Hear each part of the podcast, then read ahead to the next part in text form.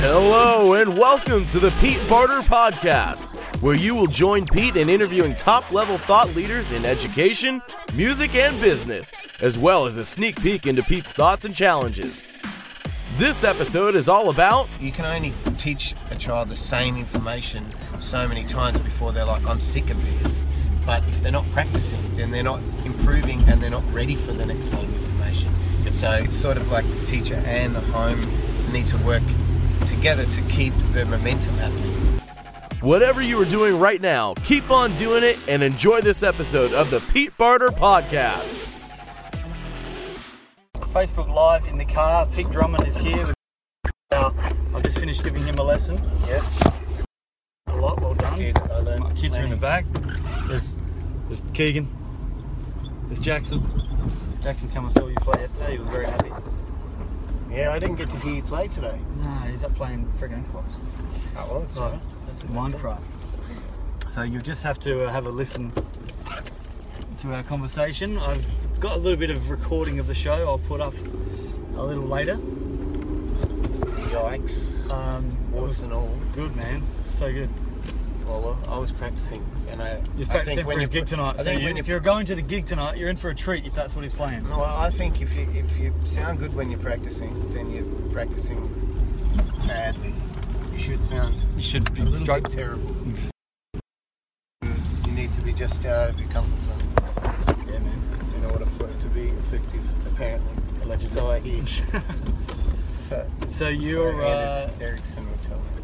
So your gig tonight is at the Royal Oak. Yes. Uh, we've just been jamming in the house for an hour or so. Paul Butler, uh, a great local lad, come in. Yeah, he's awesome. He spent a few years on the road travelling with Cirque du Soleil. He's come back to Adelaide and he's, he's playing in a few good shows. He sounded beautiful. He's Man. solid, man. He's a good, He good sounded guy. really, really musical. Like, awesome. Um, now we're kind of running a little late, so apologies to the guys. Steve Noble, if you're watching, I'm bringing him. He's on his way. Um, Ivan says hi. Ivan's a, uh, a local Adelaide drummer. He's keeping Hey, goals. Um, Ivan, I think uh, you and Ivan had a lesson with uh, Graham Morgan, I think, didn't you, Ivan? With Frank Corniola not too Oh, long cool. ago. And Dad's watching too. Yeah, everyone's watching. So everyone's on. Tell me Yeah, your biggest frustration as a drummer. This is a Um, Q&A. If you've got questions, let me know. not being any good. Not being any good. Yeah, well, you've got work to do, clearly. Um, that's my biggest frustration is not being as good as I would like to be. But I think that that's everybody's sort of shared frustration. So yeah. you know, I, I think the, the cure for that is just to work at it. Because at least then you can say, I'm not as good as I want to be, but I'm doing something about it. better than you were. Because if you, think for me, there's there's things that I've played, things that I've played in the past where I knew I've played better in different situations, but I've managed to have a. And we talked about this earlier in the car. Managed to have a default goodness or a default level of ability, Yeah. and that can be boring. Um, Yeah, it can get very. and that's what we, we talk about trying to trying to clear that boredom and, and being able to confidently confidently put something new into the mix every time you play something.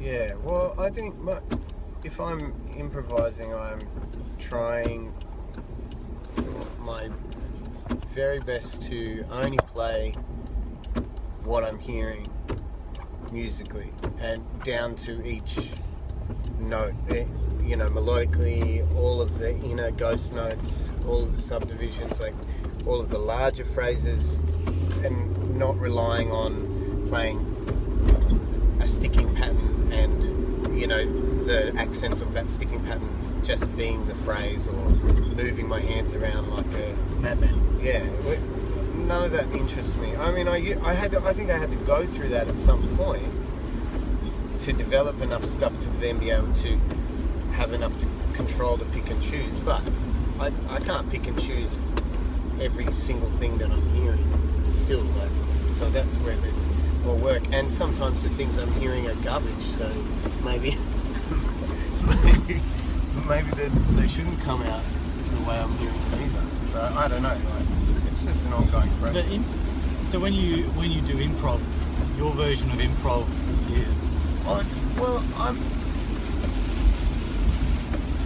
I think every time I sit down and play the drums, I'm improvising in one way or another. Like even if it's the same song, I might play some different embellishments in the groove, or like a different um, little drag, or the bass drum placement might change a little, or you know, the pocket of where the band is is different. Like, so you're improvising with all of these elements, not just the blowing sort of notes, but just in general, like every single sort of element of what's going on. Everything that you touch on the drums or you don't play is a musical event. So silence is a musical event and making a noise as a musical event and I just try to intend each one of those. Right. Down to when they're very close together if it's fast or when they're very far apart when it's slow. It doesn't I don't discriminate and say, oh, things that are slow or the notes themselves on a written page seem simple are easy or boring. They're just as beautiful and deep and complicated as playing something highly polyrhythmic or, you know, like an intense independence exercise. I don't really. I think it's all music. let's talk about education for a minute because that's I love that. I love I love music education and I love having kids as young as these guys in the back um, getting involved in music, whether it's through a drum kit or whatever. Um, and your story is that you just carried on the family tradition and continued on with the family business because Yeah. dad played music. But for what have you got to say to the parents that have kids that aren't having lessons? Um, I would. Well, they aren't having lessons. Yeah. Uh, but are they? Are we talking about someone who's already playing an instrument but not having lessons? Uh, let's try that. Yeah.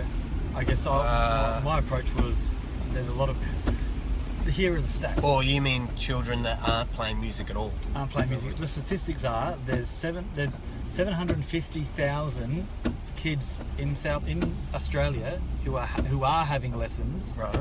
What's out, outside of school hours. 750,000 per week, but that's only 20% of that age demographic. Oh right. And in the UK, it's more than half. It's 60%. Wow.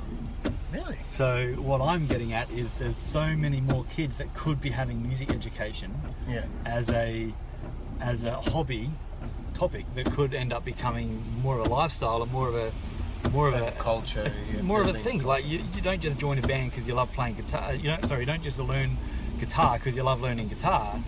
You, No, you that's learn right. guitar or drums or bass or music because I'm I'm hoping that you like the the whole teammanship and working with a band and things like that. So Well, I think that that's exactly the point. It- to a certain degree, it's hard to.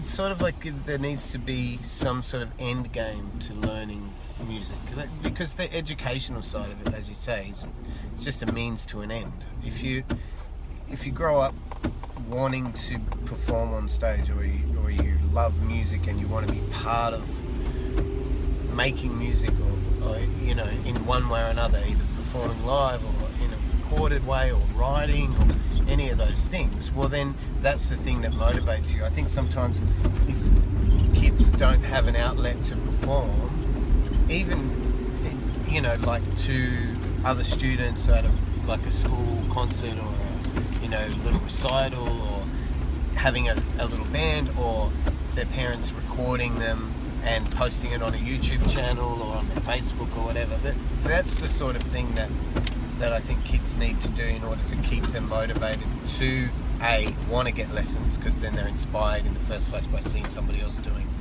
something musical that, that they feel like they're inspired by and motivated to learn. But they also need that as a constant sort of just getting that inst- external reinforcement and that experience so that it keeps them motivated. Because I think with a lot of kids, they don't practice. It, it becomes a vicious cycle. They don't practice during the week, and then they come to the next lesson, and so therefore they learn the same things again. And then they do that a bunch of weeks in a row, and before you know it, they're bored. Then they come to the lesson and they're bored. Mm. And then the teacher's trying desperately to get them energized and engaged, but you can only teach a child the same information so many times before they're like, I'm sick of this. But if they're not practicing, then they're not improving and they're not ready for the next load of information. So, in order to, it's sort of like the teacher and the home, you know, sort of need to work together to keep the momentum happening. you know? So, and, and I think that, that having a good sort of combination of those things really help for kids to grow and, and for people to grow. I think it's hard even as an adult if you're learning an instrument and you're not playing with anybody and you're not even like just posting stuff on your Facebook page. Well, like what what is that? Yeah. It's existing in a vacuum and, and maybe that's the enjoyment in itself, like a personal thing. And if that's the motivation, great. But if you're actually doing it to be part of a of a group, I to think get, to get the even- feedback, you know. Yeah, that's right. You on need the- the on that putting feedback. yourself on, putting yourself out on uh, on a big limb. You know, social media musicians, and we talked about this in an interview we had a few years ago. Um, being a social media musician versus being a musician, and the social media musician doesn't necessarily have to have less skills, but I think a social media musician has uh, what I, let me define a social media musician someone that's never actually played a live stage gig yet they have thousands and even you know hundreds of thousands of fans or followers on on a platform Yeah, that is that is amazing you know to get that is awesome. to get that kind of following but to never be up on a stage and endure that blood sweat and tears kind of stuff Yeah, but I think the thing is that maybe, I mean, the landscape's changed so much. That in a lot of ways, it's sort of that's one of the new recorded performances, and streaming things is like a live gig anyway. like now Yeah, yeah, it's a live speaking engagement. Um, but no, I, think that the whole idea of of that stuff has grown and it's changed the landscape. But I think that it's good. It provides everyone with an opportunity to perform to an audience of even if it's nobody, even if it just goes into the ether. At least as soon as you press a red button and you record something, there's there's pressure. It simulates a performance situation more than just sitting by yourself and you if you fall over it doesn't really matter there's no um, consequences you know there's nothing really riding on it yeah well we're at the Um, venue this is it that's my two cents This is the Royal Oak. So I will be back very soon. All right Love Thank chatting. We do a handshake in the camera you, because that's all see awesome. you guys Yeah. I'll see you. I'm going to log off so we can get real. We hope you enjoyed Pete's podcast. Make sure you like, subscribe, and share with anyone you think will get value. And if you haven't already, head to PeteBarter.com for more Pete Barter content. And remember, do something good for yourself and someone else today. Thanks for listening.